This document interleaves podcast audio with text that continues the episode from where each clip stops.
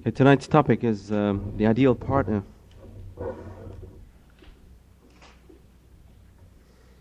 And if uh, the right people who need to hear this are not here, just pass this class on. Whoever you know, just tell them what we've discussed. The Jew does not need to undergo years of agonizing experimentation in order to discover the warmth and genuine love, which are the rich, integral components of a good marriage. Fortunately, that's the attitude today, is try it out, try this, try that. We do not have to adapt our love-making to rules established by the so-called experts who capitalize on one's feelings of inadequacy. We do not have to subscribe to the dictates of marriage manuals, which are in vogue today and out of fashion tomorrow. Our marriage manual was received from God. It has withstood the test of time and has achieved a track record of success over thousands of years. Tragically, around us today, we see marriages breaking apart. fifty percent and over divorce rates. What has happened to society? What has happened to Jewish society? Our marriage manual was received from God. And unfortunately, tragically, the laws which contain the secret of marital happiness are no longer widely known to our people. Secularization threatens the very heart of our existence. It is undermining the foundations of the Jewish home, which for thousands of years has been the soul and sanctuary of Jewish life. Therefore, the erosion which we are witnessing today threatens not only the institution of marriage, but also jeopardizes Jewish survival. That's what we're seeing around us today. People who are married have Z P G. Zero population growth. People who are not married, they're single, tragically, many till their forties. And our young, our youth, are just delaying and delaying and delaying, playing games. What is going to happen? I say of all the ethnic groups in America, Jews have the lowest reproduction rates. I think it's one point seven. That's for every couple, one point seven Jews are produced. That's the average.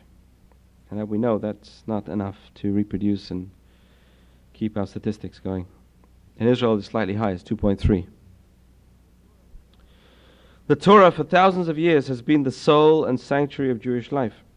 And the home has been the temple, the foundation of Judaism. The erosion which we are witnessing has really jeopardized Jewish survival. We find in uh, the Kabbalah tells us that God created the world using two letters. The main letters of creation are the Yud and the He.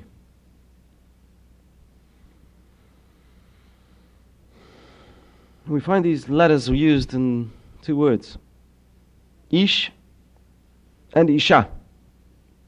Man, Ish, and Isha, woman.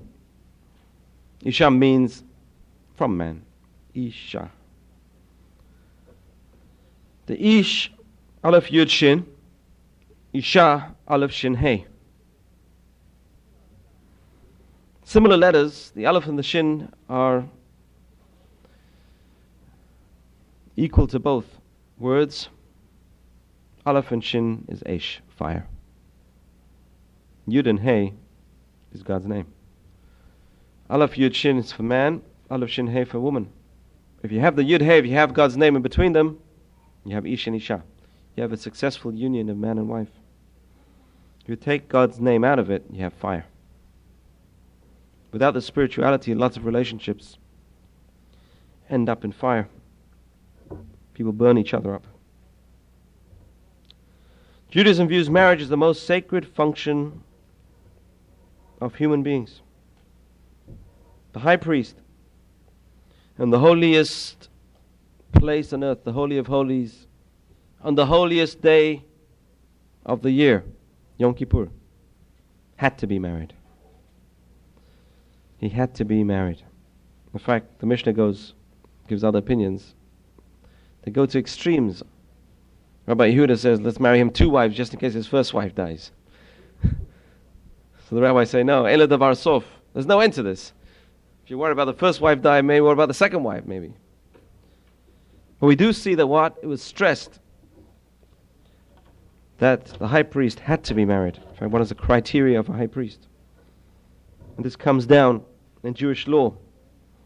When you pick a chazan, when you pick a cantor for the high holidays, one of the things you should look for is a person who is married. A man has to be married. Why? Because a married person has some sensitivities that an unmarried person does not have. A married person has sensitivities in terms of caring and sharing, which an unmarried person doesn't even think about. In the Hebrew language, marriage, the word for marriage, there are two words for marriage actually. There's nisuin, nasui, talk about someone who is married. And there's kiddushin, which we refer to the ring ceremony, is referred to the act of kiddushin. What does kiddushin mean? Kiddushin comes from the word kiddush. We do Kiddush on Friday night, we do Kiddush on Shabbat morning, we do Kiddush on Yom Tov. What is Kiddush? Sanctification. We're sanctifying the day. The act of marriage in Jewish law is a supreme act of sanctification. In fact, the Ashkenazi custom is to fast on the day of marriage. Why? Rabbis say it's like Yom Kippur. It's a day on which a person's sins are forgiven. It's a holy day. The couple are entering a new phase in their lives. They're turning a new existence together. Entering into a new phase of existence. It's a holy day, and the act of marriage itself is a holy act. The Sfaradim don't fast. Why? We don't want to turn the act of marriage into a sad day. We don't want to make it into a, a fast day. We want to make it into a happy occasion, and therefore there's no fast. We make it more joyous. Kiddushin. Marriage is an act of sanctification. What is sanctification? What is kedusha? And the answer is kedusha, holiness, is the opposite separation. It's the opposite of unholiness. It's separating. What are we separating from? We are separating from prohibited partners. If you look at the bottom of the list I gave you, you'll find there's a group of forbidden partners which a person may not marry. Into marriage, the progeny of an adulterous relationship, a mumzer. A married person, it's adultery. In the case of a woman who's divorced, we wait an additional ninety days. This was a precaution for the child if she was pregnant. Maybe the second husband would not be as gentle as the first husband was. It's not his child. Maybe there'd be a miscarriage after that. One's own divorced spouse, that's interesting. There's a, a law, interesting law, which says if I get married and I divorce my wife and she marries someone else in between, I cannot remarry her. Why is that? That was to prevent legalized wife swapping. People have this bright idea, you know what, we'll get divorced, we'll swap, we'll divorce again and re- remarry. It's, uh, this stops legalized wife swapping. Pardon? Wife swapping. Swapping wives with someone else.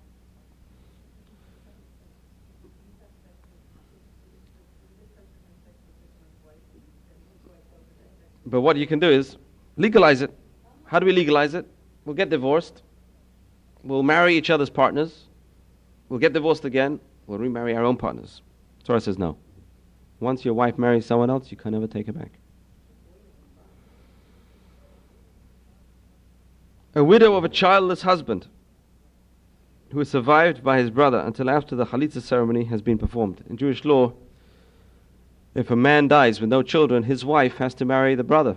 Today we don't do that. We do chalitza instead, where it's like an act of divorce. The brother has to divorce um, his dead brother's wife if she has no children.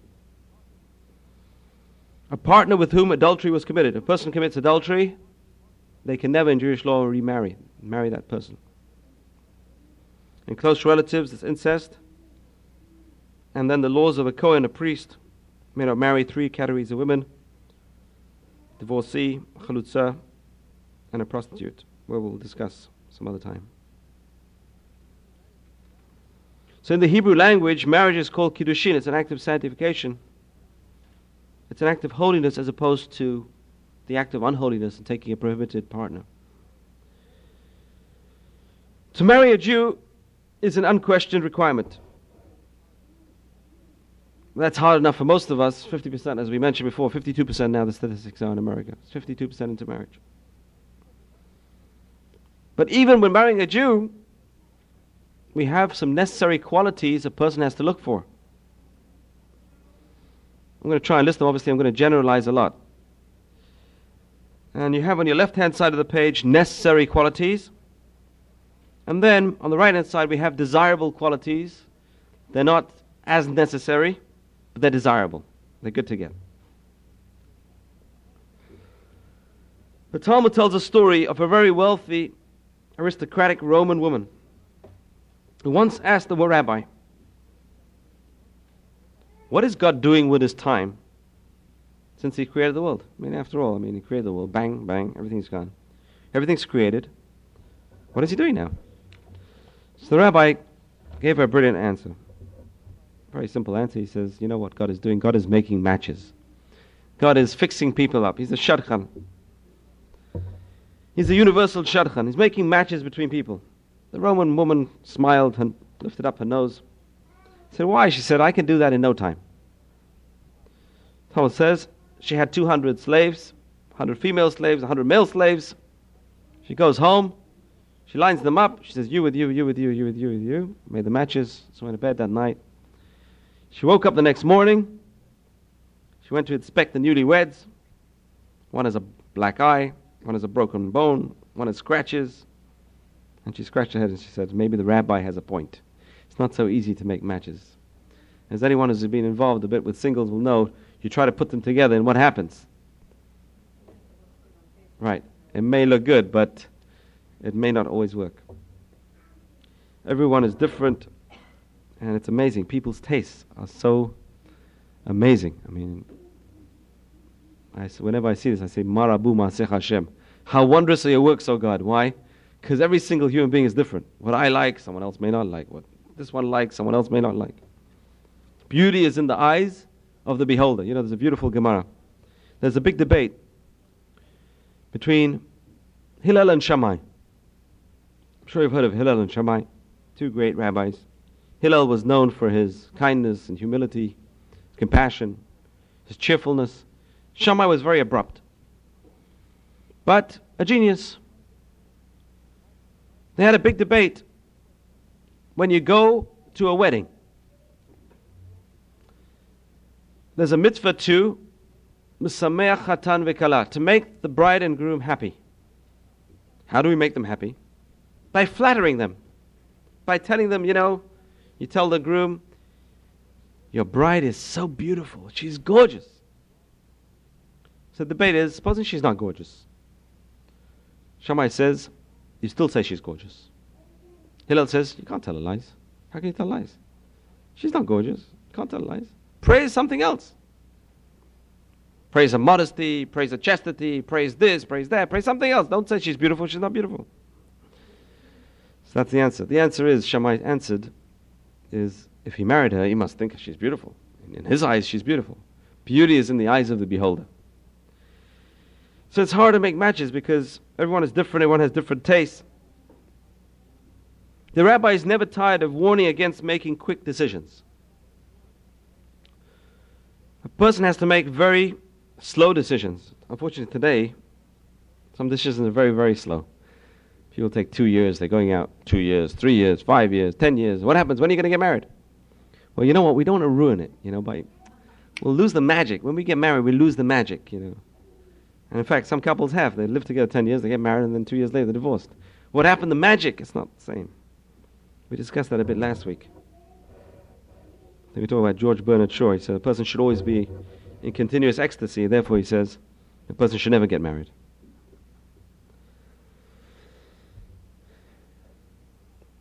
So the rabbis cautioned in the Talmud, matun nasiv itata. Be slow to get married. Take your time. Make the right decision. It should not be approached with lightheadedness. It's not a lightheaded decision. It's a very slow, careful decision, because that decision may haunt a person for the rest of their life. Whether they're divorced, not divorced, that decision will haunt the person for the rest of their life. Every relationship leaves an impact on the person. The person, the Talmud says, be careful. Think. Be slow. What does that really mean? That means think intellectually. Make a rational decision. We talked last week about people following their eyes and following their minds and following their people that are love st- lovesick and moonstruck. It's not the time to make decisions. Step back, think rationally. We're going to go through the different things a person should think about. Even in an age when marriage was arranged by parents, the bride and groom had to see one another and give mutual approval before the wedding. In fact, part of the wedding ceremony is the bedeken, where the groom lifts up the veil and sees who he's marrying. Without that, there could be what's called a mekach ta'ut, a mistaken sale. What does that mean? It could be Lea. The classic case is Jacob. He marries, uh, thought he was marrying Rachel, he gets Leah. But that's where we get the idea from. But it's a mistaken sale. What's a mistaken sale? I go into the store and I order this piece of furniture, and they, I order it from a catalog. And what happens? Instead of getting what I ordered, I get something else completely. That the rabbis say that sale is annulled. That's a mistaken sale. Yes.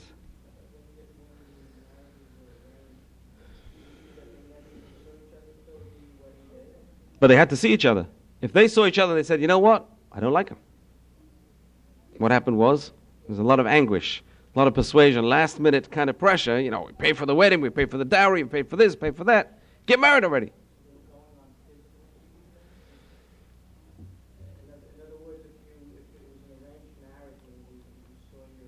Usually what happened was people were just too young to make their minds up about what they wanted. Usually the parents decided, the kid was fourteen, fifteen, sixteen, eighteen. Right, but I'm saying when they're married, they're, they're too young to think, you know, what do I want? My parents put me together, and that's it. That's all I. That's all I know. Yes.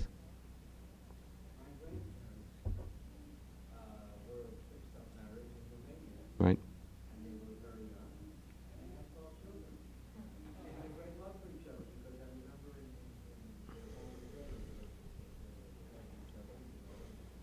Listen, if you're stuck together, listen. I told my wife, look, we're stuck together. Let's make the most of it. What's the use? If we're always looking for the exit signs, then you know what? Oh, man, it's not so good. I'll always get better. You know, maybe I'll find something better. But if you make up your mind, you're stuck in the boat together. Now, we can either stay here and fight, or we can stay here and have a good time. If we're sensible human beings, what will we say to each other? We'll say, look, we're stuck with each other for the rest of our lives, right? For eternity, for the next world as well. Let's have a good time. Why should we uh, torture each other? Why? Why do so many people torture each other? Why? What's the use of it? It's like being neighbors with someone.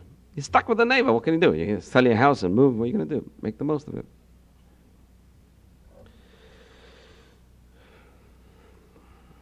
We talked about love last week. So we said that love is commitment and giving and this and that and the other. We talked about last week. But really, that's commitment is number one. It has to be commitment.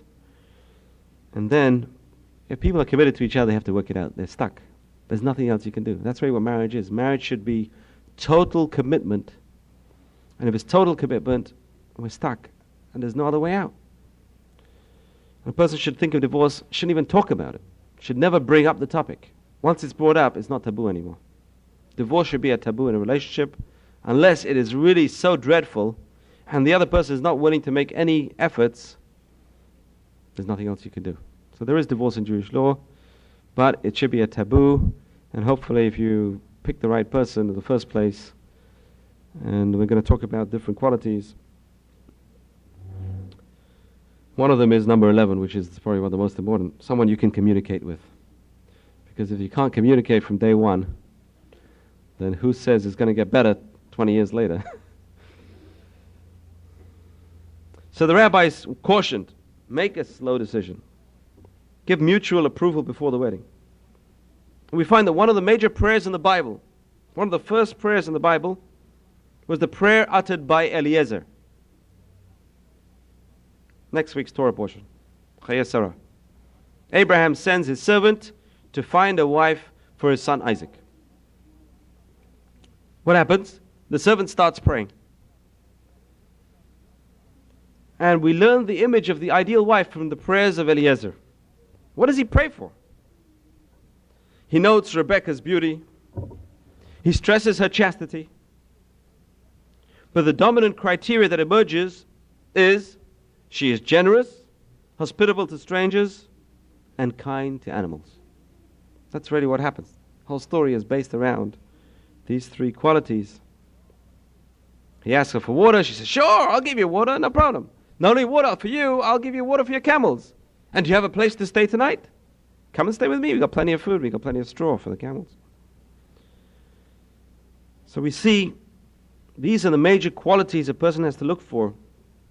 In fact, the Code of Jewish Law has a whole section where he talks about what should a person look for in their potential marriage partner. And he says three qualities. The first three qualities on the list, on the left-hand side, are from the Code of Jewish Law. First one is Baishanim. The quality, the trait of a Jew is, number two, actually, modesty. A person has to be modest. A person who's boastful and flaunting and ostentatious, stay away from, because that's just show. And you don't know how many people, they're in public, they're kissy, kissy, kissy, holding hands. They go home and they snarl at each other. That's ostentation. Keep away from a person who is all show. Glitz. Glitz and glamour. That's Hollywood. What happens? How many wives and husbands do they have? Elizabeth Taylor, how many? Eight? Wow.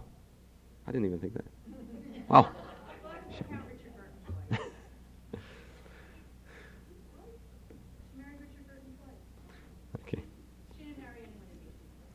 All right. First one is modesty. What does modesty mean? God is referred to as modesty. We'll talk about it. Second one is Rachmanim. The Code of Jewish Law says compassionate. A person who has compassion on others, on animals. And thirdly, he says, Gemilut Chasadim, a person who is kind, kind-hearted person. You know, it's interesting. You can always see what people are like if you put them near children. You put a person near a child. It's a very, very important test before marriage. If a person sees a child and runs the other way, don't get married to them. And if the child runs the other way, also don't get married to them. Why? That's the biggest. That's one of the biggest tests of compassion. How compassionate is a person? Whoever is arrogant and cruel and does no kindness is not, probably not even Jewish. And if he's a Jew, check into his pedigree. That's what the Talmud says. All right. Where do we see this from? We find that the Talmud refers to God as Rachmana, the merciful one. We have a whole section in the Birkat Hamazon called Harachaman. Harachaman Uyishlach Lanu. What's Harachaman? Harachaman, the merciful one. Rachmanus. Don't tell anyone I said that. Rachmanut. What is Rachmanut? Compassion. God is referred to as the merciful one. What is the root of the word Rachum? What is the root of this word? The root of the word is rechem. Rechem means the uterus or the womb of the woman. Right? the womb, according to mine, warmth and care of the mother for a child. That is the ultimate compassion. That's what society today is lacking, unfortunately.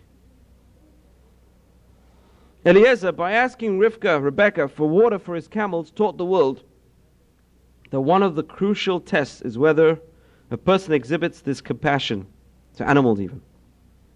Causing pain to living creatures is a sin and a sure sign of cruelty. Hence, we find different laws in Jewish law. Shechita, ritual slaughter, is meant to be as humane as possible. Hunting is a crime. One is not permitted to hunt. A Jew is not allowed to hunt. We're not even allowed to take eggs in the presence of the mother bird. And an ox who is threshing the corn may not be muzzled. You cannot muzzle the ox who is threshing the corn. Why? The ox wants to eat. He sees food over there. No, you can't thresh. You can't muzzle the ox. It's interesting. This also applies to a workman. If you have a, a laborer picking the fruits of your trees, he can take as much as he wants to eat while he's picking the fruit. If you've ever been to a kibbutz, whoever worked on a kibbutz, they tell you, yeah, go ahead, help yourself. You're picking oranges, you can have as many oranges as you want. Obviously, when you're picking oranges, you don't, after a while, you lose your desire for oranges. You see so many, it comes out through your nose. But that is a law in the Torah of compassion. Right? There's also a mitzvah, as Debbie just said, of not putting the yoke on two different species of animals. You cannot put a, an ox and a donkey together in the yoke. Why? The ox is stronger and the donkey is weaker. The we- donkey will suffer. He'd have to pull harder. An animal cannot be killed the same day as the ch- child of the animal. The two animals cannot witness each other suffering. The blessing of Shechianu, which is normally made over new garments, is not made over leather shoes, because an animal's life had to be taken to provide them. This is one of the reasons for the prohibition of leather shoes on Yom Kippur. It is not proper to pray to God for compassion while wearing an article of clothing that testifies to one's lack of compassion. On Passover, we spill ten drops of wine from our cup during the Haggadah. Why? Compassion for the Egyptians who had ten plagues. So we have compassion even for our enemies.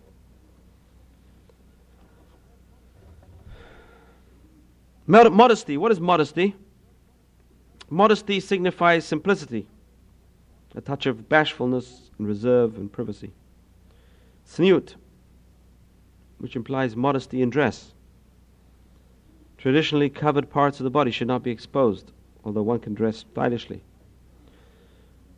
Not only did the Bible prohibit removing all clothing, it does not permit wearing any garments belonging to the opposite sex, as that might lead to unnatural lust and desire. So dressing in drag is forbidden in Jewish law. And all of this is happening before our very eyes. Modesty means discreet habits, quiet speech, and affections which are privately expressed. Today, we talk about privacy. What do we talk about? We talk about property. We put signs up outside, private, do not enter. Our homes are our castles. Private property, keep out. Our stocks and bonds are hidden away in vaults. But our bodies are open to all comers. God forbid someone should know a person's bank balance. But a casual meeting with a stranger in a bar is warrant for immediate sex. And we're going to talk about that later on. I saw an, a, a terrible article last week in the U S news about S T Ds. I mean, it's so prevalent today. It's it's terrible. It's uh, herpes, thirty percent of the population. And if you can imagine this statistics, I mean, it's, what is going on today? Why? Where's the modesty? And the answer is modesty is existing today in property. Private, keep out. My body, come in. Welcome. The third thing is kindness. Now, it's interesting, when the rabbis discuss the shape of the letters, talk about the shape of the letter Gimel. If you didn't notice the letter the Gimel, the Gimel has a leg, and then it has a leg going in front, another leg in front. The rabbi said the leg in front is giving. It's like a hand stretched out. Gimel has like a hand in front of it stretched out to give. The Gimel stands for Gomel Chasadim. And the Dalet, the, the leg of the Dalet is, it's not straight, it's slanted backwards. It's like the poor man walking with his hand behind his back and the rich man giving it to his hand. So the Gimel stands for Gomel Chasadim, giving, and the Dalet stands for Dalut, which is poverty. So Gimel is giving, Gomel Chasadim, generosity, has always been one of the traits of the Jewish people. There are tons of Jewish charities. I don't know if you get the letters I get. I don't know if they know about you yet. If you don't, they don't, give me your address and I'll give it to them. But how much mail do we get every day? I get three or four letters at least a day from this charity and that charity and this charity. I go,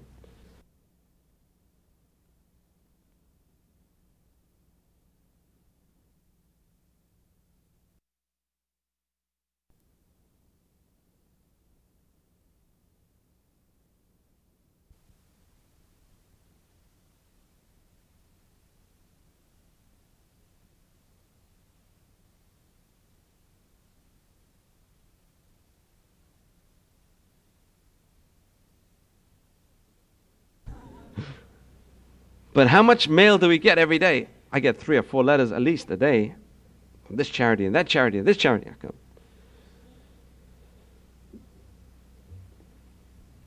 Gemilut Chasadim, Jews are known for giving. Today, Jews are giving to all different causes except their own. Okay. I didn't want to say that. Gemilut Chasadim, it's very important to be charitable and hospitable. Which is the topic of this week's Torah portion, is Abraham was hospitable to strangers. So was Lot, his nephew, that saved him from Sodom. It's hospitality. That's part of Gemilut Chasadim, is kindness, acts of kindness. Where do acts of kindness start? Where do they start? In the home? Talmud says if you have a choice of giving charity, who do you start with? Charity starts at home. Kindness starts at home. There's a beautiful story. It says the grandson of the Chafetz Chaim, Chafetz Chaim's grandson, learned in Lakewood Yeshiva, just forty minutes away. And he started off and he was the best student and the most earliest in the morning. He came to prayers. Then he got married. And slowly he started coming later and later and later. The Rosh Yeshiva started getting worried about him. What's going on? He's the grandson of the Chafetz Chaim. What's going on with him? Started missing prayers every morning. What's going on? So one day he called him in. He said, tell me, he says, what's going on? I see you coming later and later, and then all of a sudden I see you dropped out of the minyan over here. You're not praying with us anymore. What's going on? Where are you? He said, Rabbi, he said, what can I tell you? He says, every day I pass by, and there's a poor woman with six children, and she's struggling in the morning, so she can't manage. She's got to change this one's diapers, put this one in the school, and feed this one. The rabbi said, wow. He says, really, you help her every day? I said, yeah. Who is she? Said, Rabbi, it's my wife. That's um, charity begins at home, and kindness also begins at home. We have to stress, you know, the people who are kind to others. Look at Abraham. Unfortunate. He was kind to the whole world. He had time and patience for the whole world. His own nephew and brother-in-law parts ways. His own son Ishmael is thrown out. And that's something which we have to work on, is kindness starts at home as well. There's a man who came to the rabbi, complained. He said, I come home and the house is a filthy mess. There's food on the floor, the kids are grinding wild, they're all dirty. What should I do? Should I get divorced? The rabbi said, yeah, take a broom and help. But that's where kindness starts. Instead of shouting, pitch in. Put some help, do some help. It's unfortunate, people don't realize that today. There's, there's very little understanding of how to behave in relationships. And we're going to talk, touch more on that topic. We talk about shalom bayit, peace at home. It's very important. Number four. This is really one of the most important qualities which... Look, we've messed out intelligence, sorry. Number four. Intelligence. One should try and marry as intelligent and intellectual a person as possible, up to a level which will allow you peace at home. Because if you like someone who knows more than you, marry someone who knows more than you. If you like someone who knows less than you, depends on you. So be careful. Sometimes too high an intellect does not allow for peace at home, especially if you marry an absent-minded professor. Not everyone can be Einstein's wife. Why? The guy couldn't even remember where he put his shoes in the morning. So that's uh, something which is really up to a person's taste. Compatibly intelligent. Number five is probably one of the most important things. One of the most important questions a person should ask in considering a prospective spouse is, what kind of parent will this person be? The Midrash notes there are four motives in marriage. First one is physical pleasure. Today, that doesn't apply. I don't know why. Number two, material advantages. Depends if you marry up, social climber. We said last week, I think there was a minister in New York who used to ask the prospective couple, maybe you married him for his B M W.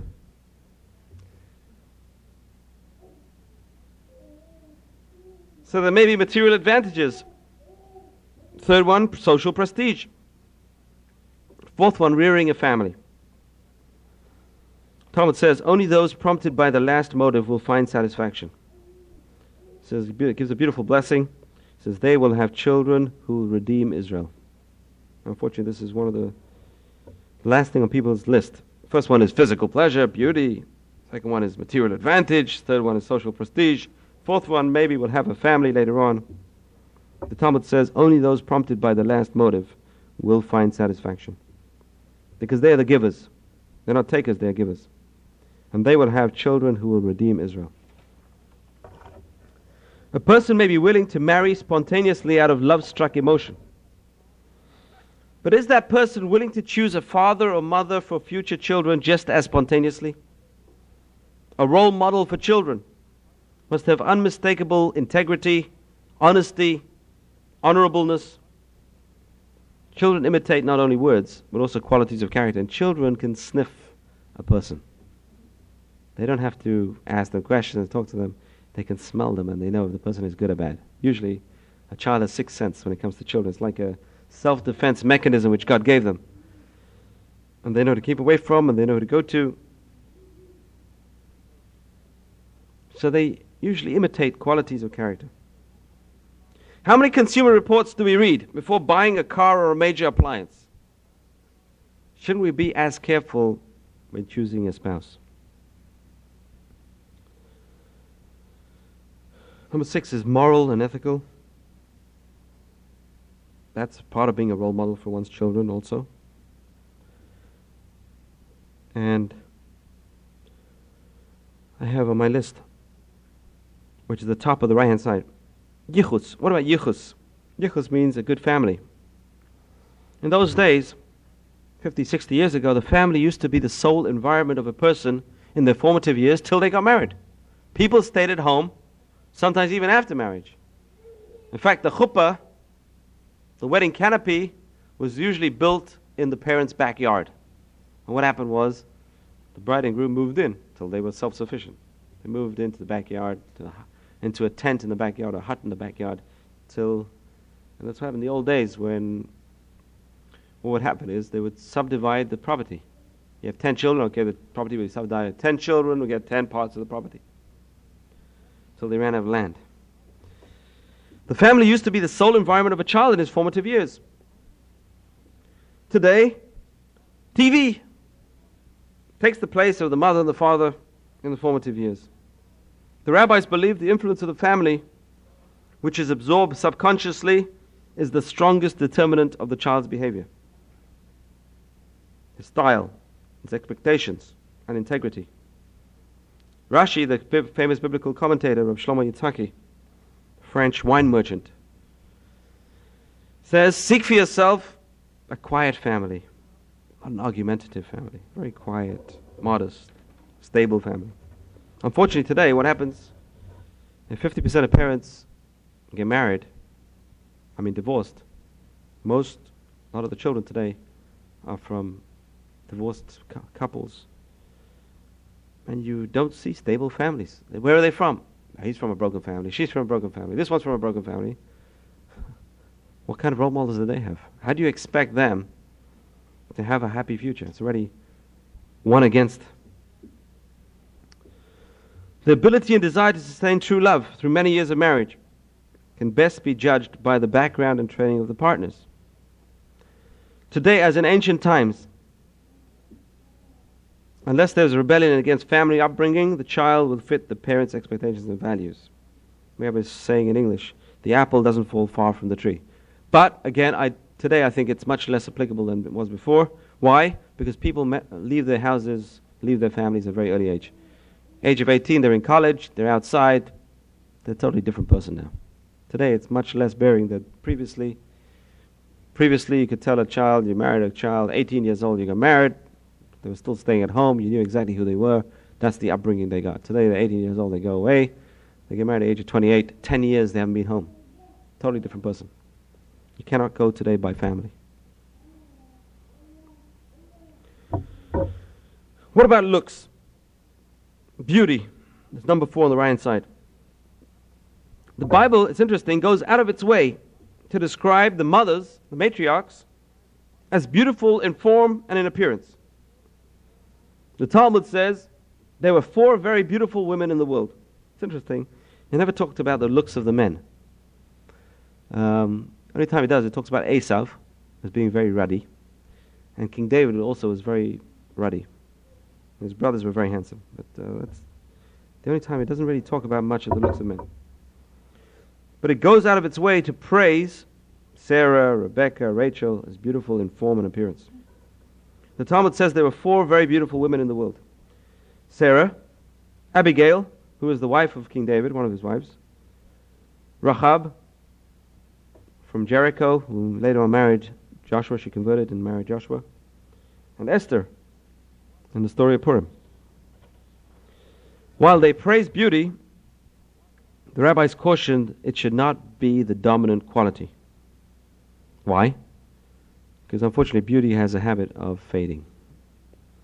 And if you know what, you want to know really what someone's going to look like in forty, fifty years' time, just look at their parents. It's a good guide. Looks are an, are an adv- advantage, an added advantage, or sometimes a disadvantage, because sometimes honey attracts bees. But the Talmud does say, an interesting statement, three things expand the mind of a person. What are the three, three things that expand the mind of a person? It makes a person very broad-minded. It says a beautiful spouse, a beautiful apartment, and beautiful furniture. If the person has beauty at home, is in a state of expanded mind. A person who is living in a dump cannot really think straight. So it has beauty has advantages. What about wealth? Judaism does not consider poverty to be noble. I don't know if you've ever realized that, but uh, you know, get that impression sometimes. Poverty is not noble. It is considered an unfortunate condition. Why? Because the time involved in struggling for a livelihood is losing, makes uh, the desire for study less and depletes the desire for a highly spirituality. So a person who's involved in the daily grind, working really hard to make a living, eking it out, one hundred hours a, a week, will have no time left for spiritual concerns. The person who spends their whole time busy with the physical materialism of this world, it says, Lo kol holech leschora machkim. Not everyone who goes into business becomes wise. Why? A person gets involved with the physical world. So say a person who's well off will have more time, hopefully, for spirituality. Unfortunately, what happens is they get carried away with other things. Um, but we should have more time today with, for spirituality. If we work a forty-hour week, how many hours in a week? You have a lot of hours left for other things, especially on the weekends. That's what Shabbat is for. The main purpose of Shabbat is to go back and get into spirituality. Rabbeinu Tam, grandson of Rashi, would put four gold coins on the table when he would learn Torah. Why? Like a peace of mind. Now I can learn properly. The person who's worried about his living, how am I going to pay the bills? How am I going to pay the rent? How am I going to pay this? We have no peace of mind to learn. The possession of wealth is no transgression. However, sins may be committed when the accumulation of riches excludes other more worthy goals. So a person makes that their whole motive in life. You know what? Another buck, another another dime, another nickel, another this. That's all. At the expense of other more important things. Or if the hu- the funds are hoarded selfishly rather than shared with the poor. And it's interesting. I read an interesting story today. It says the rabbi went to visit a miser. So he talked to him for half an hour, one hour. So the guy said, look, what do you want from me? You know I don't give money. What do you want? He said, I'm visiting the sick. I said, who's sick? I'm not sick. He says, yes, you're sick. Because uh, para- in Proverbs, King Solomon says, a miser is a sick person. So I'm doing the mitzvah of visiting the sick. So, okay, I'm sick. I didn't know I'm sick. Now tell me I'm sick. So yeah, not only that, but the Talmud says, when you visit a sick person, you reduce his sickness by one sixtieth. Whereas when a person goes to visit the sick, they have some impact on the sick person to cheer them up, hopefully, and to give relieve them from the burdens of their worries. They remove one sixtieth of the six, of this of their sickness. He says, hopefully, he says, I want one sixtieth of your sickness. Okay. Okay.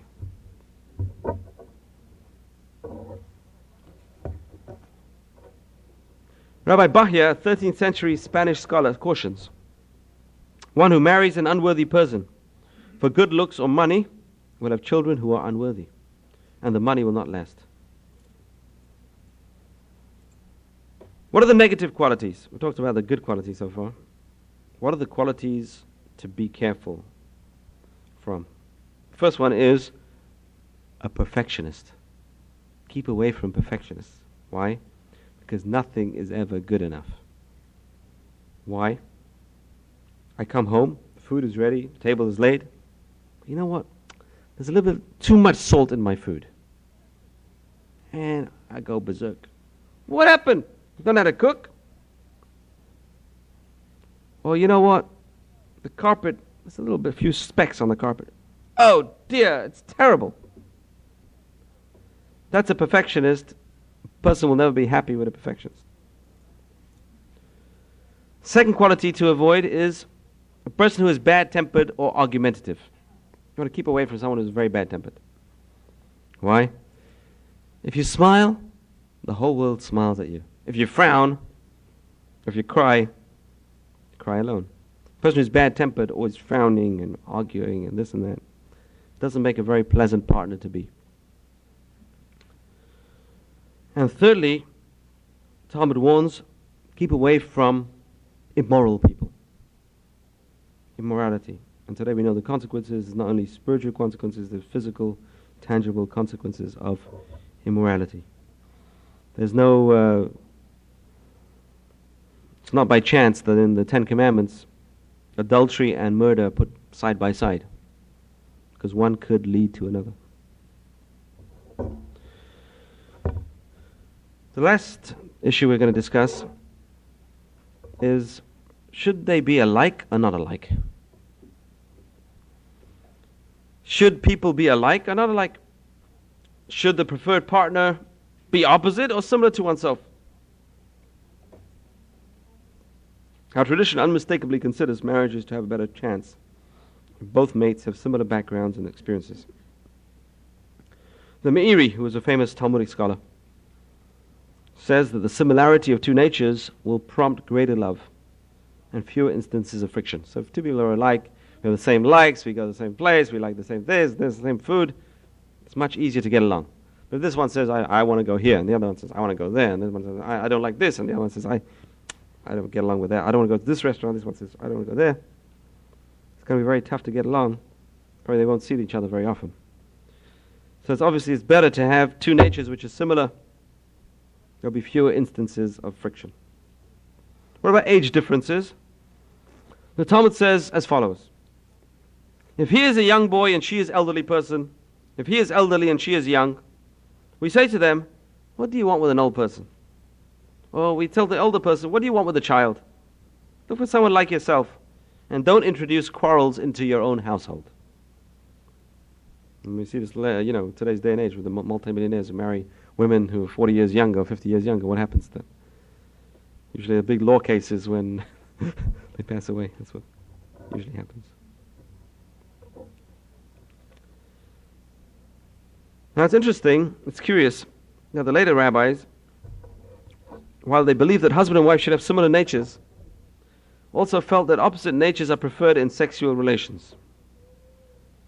Rabbi Ezekiel Landau notes that often when both have very hot natures, conception will be impeded.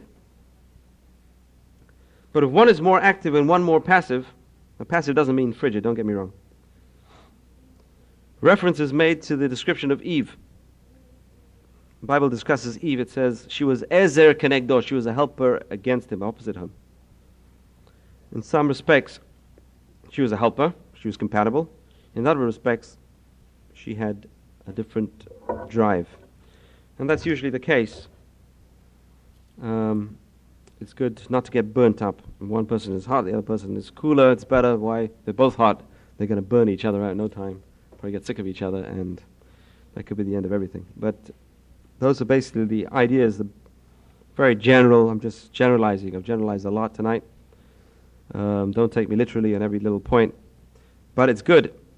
Pass this sheet out to people who are thinking of getting married and let them grade each other. It's good to grade each other and think about it carefully. How compassionate is the other partner? How modest, how kind, how intelligent? What kind of role model will they be? Are they moral and ethical? Do they have gentle tempers? If you don't know the answer to these questions, don't get married. And you won't find the answer to these questions by taking the other partner out to a movie or by dancing on the disco. That's one of the biggest failures of today's dating game. Why?